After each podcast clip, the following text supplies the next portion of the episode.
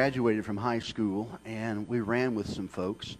And one of the couples that we ran with back in the day had a son that just got picked up by the Chicago Cubs this last week. His name is Riley Martin. And uh, he is a left-handed pitcher that he was a standout Wildcat there in Salem High School. And he became the all-time strikeout and wins leader in his, uh, at his alma mater, Quincy University. And uh, Riley brings some speed and control and a, an incredibly young arm to the Cubbies. He's going to make that team better. He's going to make that team stronger, a more well-rounded team. And if they, the the general offices, didn't think Riley would be a good fit for their organization, they wouldn't have drafted him into the uh, sixth round of the amateur draft. If they didn't think that he would have brought something of worth into the organization, they uh, they wouldn't have chosen him. They, they wouldn't have picked him uh, among all those. They, they believe that he can do some good there. Um, you know, God chooses you to be a part of his organization. Thank God it's not the Cubbies. Uh, but he has, he has chosen you to be a part of his organization that's called his kingdom, that's called his church. And oftentimes, the people he chooses, they're not the Riley Martins, but they're mess ups like you and I. They're the outcasts, the forgotten. They are the, those who are broken and those who have been uh, counted out and those who are left over and not wanted, those who are forgotten about. Which means no matter where you are on the spectrum, whether you are a southpaw hard thrower like Riley or whether you are a, on the nut squad, you know, they only put you in when you're a thousand points ahead or a thousand points behind you can be used by God anywhere on this spectrum because He has chosen you. And I've got good news for you. If Jesus is your Savior today, and you've admitted that you are a sinner, and you've asked Jesus for forgiveness, you and I are on the same team. We've been chosen. We're a part of the organization. We're a part of this thing called the kingdom of God. We belong here. We're accepted not because we are acceptable ourselves, but because Ephesians 1 6 says we have been made acceptable through Him church. Today we're going to look at week two of our series called The Chameleon. Um, borrowing this blessing, and it's just something I believe that our church needs to hear. Last week we discovered the difference between blending in and sticking out, and we discovered that we had to confront our conforming, and we had to ask the question: Are we willing to be healed? Will we? Do we want to be changed? Do we want God to transform us? Today we've come up to the line where we know that uh, we do want God to transform us. We've told Him, "Change us, make us not fit in, let us stand out." So what we're going to do today is we're going to discover what's the next move. Where do we go from there? Uh, once we've chosen to be transformed by God, we can do some incredible things for him through him. I want to read this as a responsive reading. 1 Peter chapter 2, verse 9 through 12. Church, I'm going to read the odd, you're going to read the even. But you are a chosen people, a royal priesthood, a holy nation, a people belonging to God, that you may declare the praises of him who called you out of the darkness into his wonderful light. Church?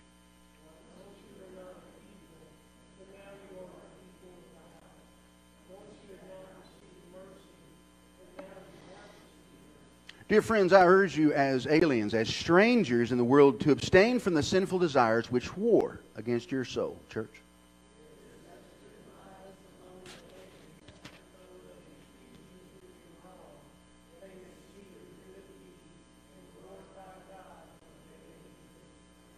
Old Peter is writing to a group of Christians who were a long, long way from home. They grew up around Jerusalem and they grew up around the Negev, but now they're all the way up in northern Asia Minor and they find themselves in pagan territory. They find themselves in a land that never heard of Jesus, never heard of the good news, but this is where they find themselves. And they're sticking out like sore thumbs. And they're getting a good bit of persecution. They're getting a good bit of struggle. Uh, they are standing out in their culture because they are Jesus followers.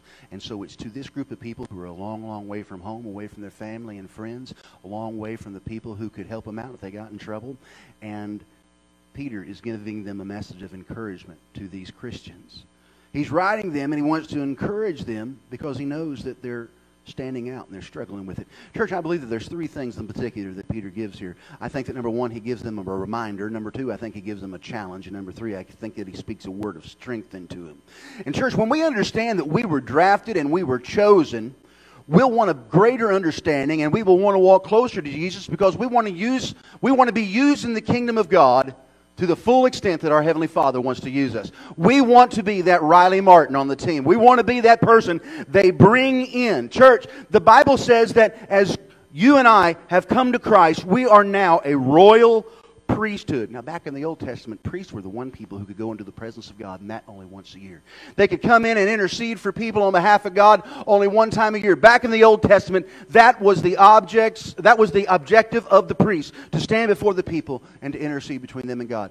But in the New Testament, because of Jesus, you and I are now the priests. We have access to the presence of God. We don't need anybody to go to the Father except Jesus. In fact, Jesus said, I'm the way, the truth, and the life. No man goes to the Father except through me. We understand that, but we know that we are now priests. We know now that we have access to the Heavenly Father, into His presence. Let's dig in with how, with how we should see this view of being chosen by God. Number one, let God remind you that you are chosen. You are chosen out. You've been drafted. I want you to listen again to, to Peter's words when he reminds his, his readers of the past that God has brought them out of. He says, You are a chosen people. Don't forget you are a royal priesthood. Don't forget that you are a holy nation. Don't forget that you are God's own people. There's another translation that says this You are God's own possession. Can you imagine the God who created everything, the creator of the north, south, east, and west, the creator of everything you've seen in, in, in Hubble telescope? Pictures, the God who has everything. He says, You're my favorite possession. You're my favorite. You're my own possession. You mean something to me. You are important to me. And I want you to think about what it means to be God's own possession. The Bible says in Jeremiah 32, verse 38 through 40, and I won't read it all, but it says this The people of God and Judah will be my people, and I will be their what? We know all about being called to be people of God. We know what it means to be a royal priesthood, a holy nation. We know what it means to be God's own possession. We know what it means to be God's people. But here's the beautiful thing not only are you God's people, but God is your God. He's right beside you. Not only are you His, He is yours. He's chosen you and He's called you. You see, when God chooses us, it doesn't mean that we're just His people. It means that also He is our God. And if you look closely enough throughout all the pages of Scripture, you will see that there is a, a pattern that God tends to do when He calls people, when He chooses people out. Um, he often reminds them of their he reminds them of how he's been faithful to them in the past. Peter's doing the same thing. He says, Hey, guys, look, I know that you're in a rough spot. I know you're struggling, and I know that you stick out like a, like a, like a diamond in, in, in a rough spot. I know that you stick out. I know you're having a hard time, but I want you to remember something, Christian, up there in northern, in northern Asia Minor. I want you to grab onto this. You are chosen. God has called you on purpose, intentionally. You are a royal priesthood. You are a holy nation. You are God's people. And what Peter is doing is he's saying, don't forget who you are. Don't forget where you have been delivered from. It's a promise that God gave to uh, First Peter, and it still stands to us today, church. He didn't choose you to leave you. He chose you to use you. Just because your oh, I love this. You know, just because your past didn't turn out the way you thought it should, it doesn't mean your future can't be brighter than what you ever possibly imagined it could be. Just because your past is not up to snuff in your eye, I want you to understand God can do something with your future still. He hasn't counted you out. Just because it didn't turn out in the past the way you did, it doesn't mean your future has to be mangled up. Your past doesn't have to be your millstone. Your past can be your stepping stone to step into where God wants you to be. God's not scared of your past. God's not scared of that. In fact, He knew all that when He died for you on Calvary. And He still loves you. He still chose you in spite of that fact. Y'all, God will use you. He might use you and pray and go. By the way, this week I think it's Don and Jane. Uh, Don and Jane are going to be uh, praying this week, and we appreciate you doing that. Last week it was Bird and Missy. Maybe God's going to use you and pray and go. Maybe God's going to use you in Connect Group. Maybe God's going to use you in a community group. Maybe God's going to use you in Jesus League VBS One Day Clinic. I don't know, but this is the thing. I know that God didn't save you to sit in these pews. God saved you to reach a community that's lost and dying without Jesus. That's why He saved you. So, I've given you the, the word. You've been chosen. Now let me give you the challenge because that's exactly what OP did. Peter just reminded his readers that God chose them, and then he tells them this in verse 12 Live such good lives among the pagans that they accuse you of doing what? I've got an interesting take on that, and if you'll stay with me for about 10 minutes, I'm going to give you a modern take on they accuse you of doing wrong because I struggled with that. In fact, it was material I didn't even give them last night, the material I got this morning. They may see your good deeds and glorify God on the day He visits you, but I don't want you to forget they will accuse you of doing wrong. I'm going to get that. Church, a lot of us tend to receive God's blessing in our lives, and we think that our blessing that God gives us is just for us. Or maybe it's just for us four and no more. It's just for your household. But, church, God has given you a blessing of salvation. God's given you a blessing of mercy and grace. But He wants you to share it, He wants you to spread it around. And that, my friend, is the challenge. Psalm 67, verse 1 and 2. May God be gracious to us and bless us and make his face shine upon us. Selah. That your ways may be known on where? So that everybody will know that there is a God. So that everyone will know that I am real. So everyone will know that I am holy. So everyone will know that I'm the real deal. Let everyone know your salvation among all the nations. Church, we ask for His blessing and His grace for a very specific reason. God, save me so I can tell other people how to get saved. God, take away my sin so I can tell other people how their sin can be removed. Advancing in the kingdom of God can be simple as living a godly life. Look at verse 12 again. Live such good lives. Church, say, live such good lives. Doesn't matter what we do. Doesn't matter what we do. Doesn't matter what we say. Doesn't matter what we think. Doesn't matter where we go. Live such good lives. Advancing the kingdom of God may be as simple as living a godly life. God ultimately chooses us to bring glory to Himself. And the way we live our lives is one of the loudest testimonies we will ever share with a lost world. How we live our lives. Now, that's not the only thing, but church, they will look at your life to see how you're living. And God will ultimately choose and use that to bring Him glory. Peter is addressing a group of believers who are watched all the time up in northern Asia Minor. People watch what they did, what they spent their money on, how they operated, what they did on the weekends.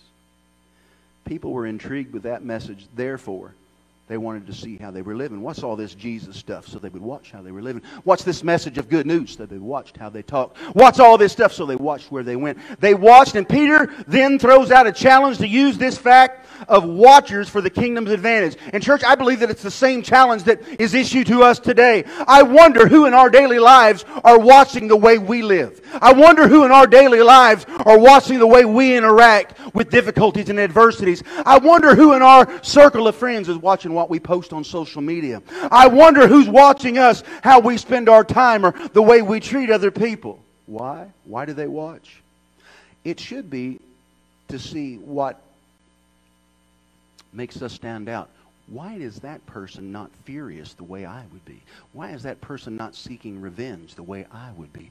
Why is that person forgiving that person instead of hating them the way that I would? People are looking to see if you are living the gospel you say that's changed you. You might be saying, mm, this is my flesh. Well, it's none of their business. That's what Mike wants to say. But then can I tell you what God thumps me up the head and says? I chose you to live a godly life in front of those people. Why? Because I love them as much as I love you. And they need salvation. They're watching you to see if I'm real. They're watching you to see if the gospel is accurate. They're looking to you to see if there is a such thing as a new heart. They're looking to you to see if there's a such thing as a temple of the Holy Ghost. They're looking to you to see if there is a way and the truth and the life, and the only way is through Jesus. They're looking at you. Dang, that's a lot of responsibility. If that's what we've been chosen and drafted and called for, he's saying, live your life, a godly life, in front of pagan people. I don't know about you. I could work on that the rest of my life. I don't have to worry about if Jesus coming before or after the rapture. I have a hard time loving my neighbor as myself. I have a hard time turning the other cheek. I have a hard time blessing those who curse me. And you're wanting me to argue about something that, that hopefully I won't even be here to see. I'll be raptured up. What I struggle with is things that Peter's telling me about right now. Live a godly life in front of the lost. Y'all, that's, that's the meat and potatoes of Christianity. That's the meat and potatoes of winning people to Jesus. Living a life that is a testimony. It is an amazing privilege we have as God's chosen people to show the world around us what Christ looks like. What it looks like when somebody has walked out of darkness and found the light. What it looks like for somebody who was dying and going to hell, but now they're saved and going to heaven. What it looks like when somebody's eternity was broken, but now they've been made hell. The world wants to see what that looks like. Church, why aren't we giving it to them? Maybe we don't know how good we've got it. Maybe we don't know how blessed we are. Maybe we don't know what we've been chosen and drafted in to do. Maybe we've never been given the challenge. But, church, we've heard the choosing, we've heard the challenge. Now let's talk about the change. Allow God to change you. That you may declare the praises of him who called you out of the darkness into the wonderful light. Verse 10. Once, you ain't that way no more. Once, you were not even a people. Oh, but now you're the people of God. Once you'd not receive mercy, but now you've received mercy. Church, there is a change that takes place when Jesus comes into your life. You were once in the darkness, but now you are in the light. You once didn't have an identity, but now you're God's people. Once you were a stranger to mercy, and now mercy is your reality. Church, Peter once again takes us down memory lane to the time of our lives when we were stuck living in the darkness, stuck living in condemnation, stuck living in guilt, stuck in the penalty of sin. And what he's saying is this you're no longer there. Anybody can be in the dark place. It's Jesus who removes you. That's a change.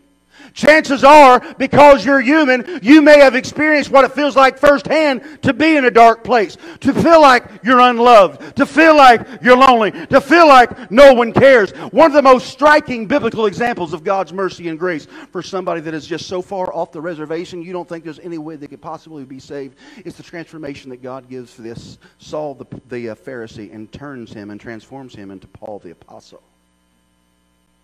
You see, as I tell this story real quick, I want you to remember that Saul and Paul are the same person. Saul is just the name he had while he was hunting Christians. Paul was the name he had when he became a Christian. Saul went from town to town hunting down Christians, hunting down the church, and realized there wasn't a building. He was going house to house. Okay? Urban fighting, house to house looking for the Christians, house to house, looking for those who've placed their faith in Jesus. Saul was present whenever they stoned the first Christian martyr, Stephen, holding people's coats so they could get a good wind up. That's Saul. And by the way, if Saul would have done his job and Saul would have been successful, do you realize the church would have died in infancy? If he would have squashed the church in Jerusalem, there would have not have been a church. If he can take that dude what do you think he can do with you? His story picks up in Acts 9.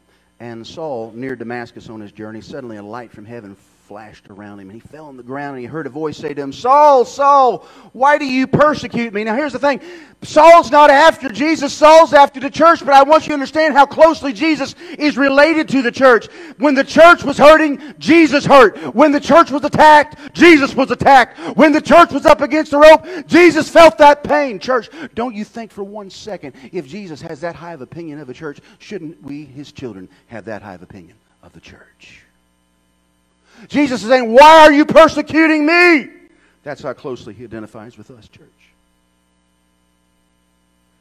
Every Paul has a past, but thank God, every Saul also has the potential of a bright future. Y'all, this isn't the kind of thing God, uh, this is the kind of thing that God can do with any of us if we'll let Him. And just like Peter said to his audience, I speak to you. Remember, you are a chosen people. You are a royal priesthood. You are a holy nation. You are God's people and He is your God. You are the people of God. You are His possession. You belong to people. Don't ever forget that and the devil will try to lie to you and say it isn't true, but you just read it in the Word of God. He chose you. You are special to Him.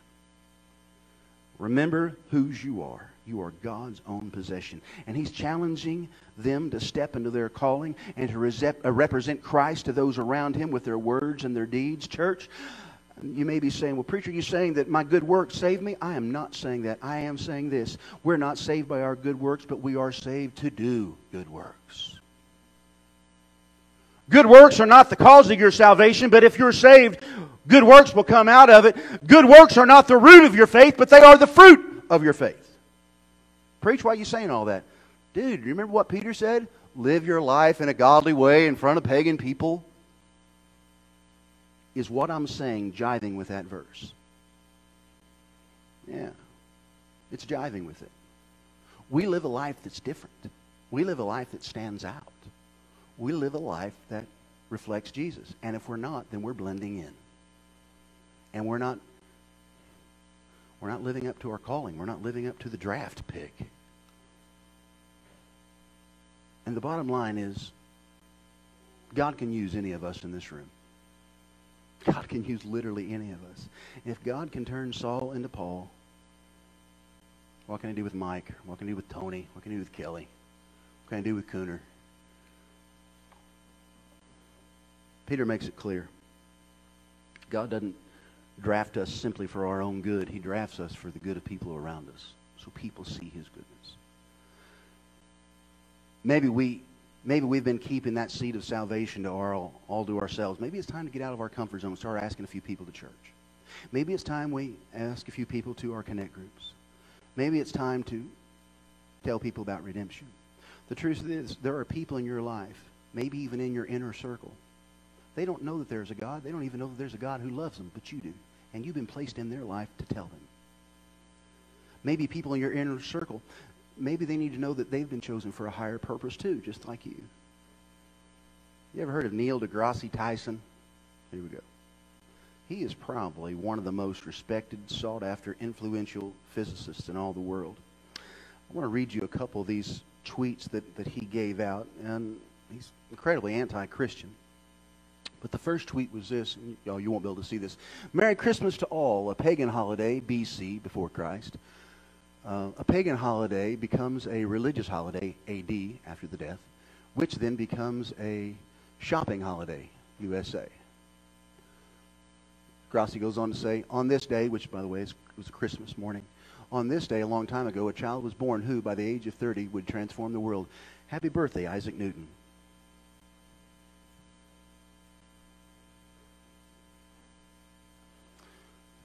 Few years ago, there was a big controversy up in New Jersey. I think it was in either New Jersey or New York. There was a Christian teacher there, and she refused to teach evolution as a fact.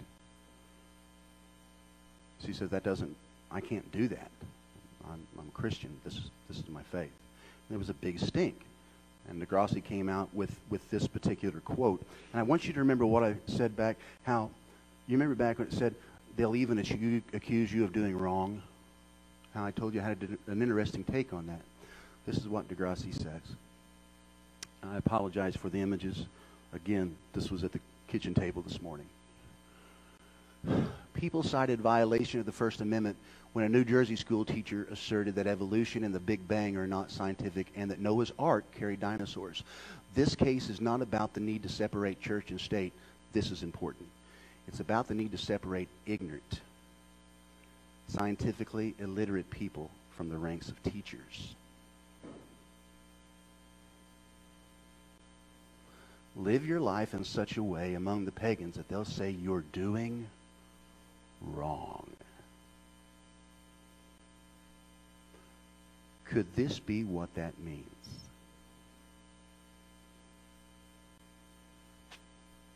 You mean to tell me those words that were written 2,000 years ago leap off the page even today? You better believe it. Because the Word of God is sharper than any two edged sword. It is alive. It'll separate bone from marrow, and it will cut you to pieces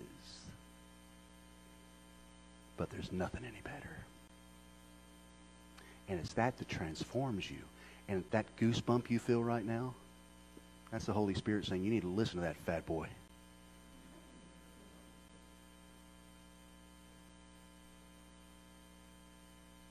We're called to live different. And if that means we're living different, it means we may be called illiterate and ignorant.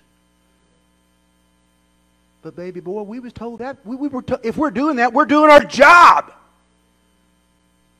If we're called ignorant and illiterate, we must be doing something right.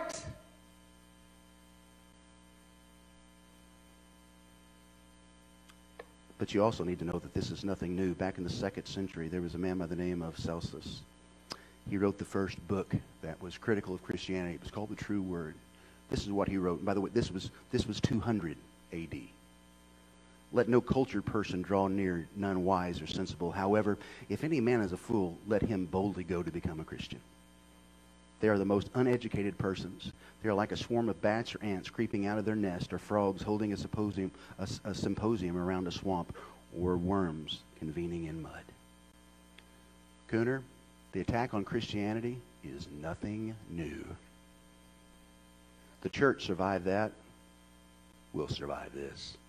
Because here's the deal our God can handle this. Our God's on top of this mess. And they can try all they want, they'll never cancel the cross. They'll never cancel Jesus. And praise God, your salvation will never be canceled either. You don't think they're watching? I sound crazy. The world is watching you, and they're watching your walk on your path of faith, and I'm going to tell you why. You ever have one of your posts flagged? You ever had something taken down? You ever had scripture taken down?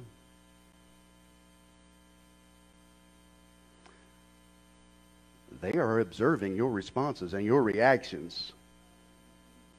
Not just your politics or your policies, but they're also looking to see how you react to adversity and unfair treatment and difficulties. They're looking for your love and your joy and your peace and your patience and your kindness. Church, as followers of Jesus, we have been chosen by God. We've been given a challenge to live our life uh, in a godly way before pagan people, and we have been given a, a, a word of strength. Don't forget where you come from. Don't forget who you are and whose you are. Live a, a life of Jesus before people. You are set apart. You are chosen. You've been drafted into the Lord's uh, organization. For goodness sakes, live like it. I'm going to ask you if you would to simply close your eyes and bow your heads. You know, if you took a poll of your closest friends, do they know you're a follower of Jesus? If you would take a poll of your closest associates, would they know that you're among the chosen? Would they see you living out your faith? And it's a simple answer, but it's a powerful truth. Sadly, lots of people in our life would know that we're followers of Jesus or that we're chosen or that we're a part of the church. It's a simple answer, but it's a powerful truth because the reason why some of us don't have friends that know that we're Christian because some of us need a backbone in our soul. We need a backbone in our soul. We need to live differently than the unbelieving world. We need to live differently than the lost world. We need to live differently than when we were living in darkness.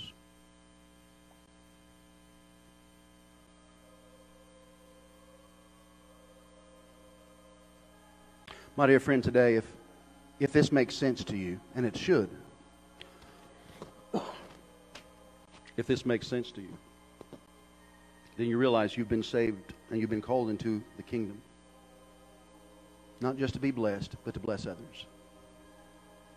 In fact, we've been told that in no uncertain terms live our godly life in front of a pagan world so they will say that we're doing wrong and that they'll see the glory of God in us.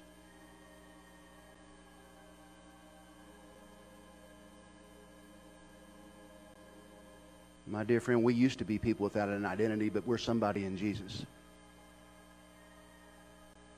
Don't forget who you are and whose you are. Today, maybe you need to make a fresh commitment maybe today you need to make a fresh commitment in your life to Jesus. This invitation is going to be open. Maybe just in a very public way, you need to come and kneel a, kneel a knee at the altar and say, Jesus, I heard you loud and clear today. I heard you loud and clear today. Maybe you can't kneel and just come up here and stand, but there's something, there is something special and unique with a public decision. By you coming forward today, you're simply saying, Lord, I'm not going to be a chameleon any longer. I'm not going to blend in. I'm going to stand out for you. I'm going to ask if you would to simply stand with your heads, continue to be bowed, and your eyes closed. Almighty God, as we continue this invitation, I pray that you would draw people to a fresh commitment to holiness and to godly living, walking after you, Jesus, today in this service. And Lord, I just pray that you would move them right now in Jesus' name. Now, as every head is bowed and every eye closed, this morning, if you just like to make your way up to the front, it might take three seconds. It might take 30 seconds. I don't know how long it'll take. But if you just like to come forward and make that decision this morning, just as a simple way of walking forward, you're saying, This is the day. I know I'm calling. I know I've been called. I know that I've been challenged, and I'm up for it. I'm, I'm committing my life to Him today. I'm recommitting my life to Him today. Would you come? Would you come? Would you come right now? Okay. Okay. Would you come right now?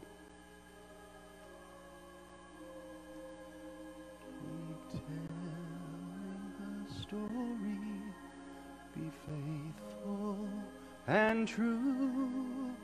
Let others see Jesus in you. Let's sing that chorus together, church. Let others see Jesus in you. Let others see Jesus in you. Let others see Jesus in you. Keep telling the story. Keep telling the story. Be faithful and true. Let others, let others see Jesus in you. Thank you so much for being here today. You may be seated. But, not, but that, that third row, I need you four to come on up. Brother Richard, Miss Sue, you're going to introduce these folks to us today. Uh, you may be seated, uh, except them four. Brother Richard, Miss Sue have been bringing a couple with them, and I want you to understand something. What they did, you can do. What's about to happen here is something that can be replayed in so many of your relationships. And it was a relationship that sparked what you're about to see. Brother Richard, my friend, I'm going to give you a microphone because they won't be able to hear you online. Yep.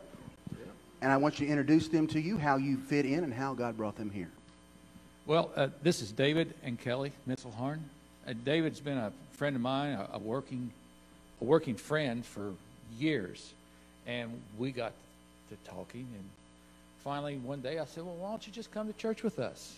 and we we've been bringing them ever since. You know, actually we ain't been bringing them; they've been coming on their own. So yes, they have. Right on. God, God bless them for that. Right on. You know, they are members over at Steelville They're First. members at Steelville First. They are baptized believers. Yes, they they have not had pizza with the pastor, but you have had reeds with the pastor. All right, and we talked. We, it was very good. We talked about the church and your role here. How you are joining the church. The church isn't joining you. Did I tell you those exact words? Yes. If you've heard me say that, I want you to know I offend everybody with those words. Uh, But the truth of the matter is, we join the church. The church doesn't join us. We join the church. Um, and church, they are baptized, believers' baptism. They are born again. They are seeking to join this church uh, from Steelville Baptist, and they have had uh, they have had the uh, pizza with the pastor, but it was reeds. All right, all in favor of receiving those folks as our newest members, say aye. Aye. All opposed? Very good. Y'all, welcome to First Baptist Church, and we are delighted to have you guys. All right. Thank you, buddy. Um, I'm going to have Richard and Sue go back to the back, the front door. Sue, would you mind? Would you? Could you mind doing that, guys? Would you mind go back there and just shaking hands and letting people love on you? Would that be okay? Okay. I'm going to ask you to stand again while Richard and those guys go back there. Love you guys. Heavenly Father, in the name of Jesus, I want to give you glory for what you're doing what you're accomplishing here. Father, you're doing some incredible things. Father, I pray for this church. I pray that uh, we would be invading this neighborhood and this community, the 623, the 62233, with your message, with the story of Jesus, with your kindness and your love and your forgiveness. Lord, let this church be a church that stands out. Father, not because we're excellent, but because you're excellent. Not because we do all things well, but Lord, because you do all things well. Let your love be made manifest here. Let your mercy be made manifest in this place. Lord God, I pray that you would bless these folks and keep them, that your face would shine upon them and be gracious to them, that you would lift your countenance upon them and give them your peace. And I ask this in the name of the Prince of Peace, Yahshua HaMashiach, Jesus the Messiah. God bless you, church. Thank you so much. See you soon.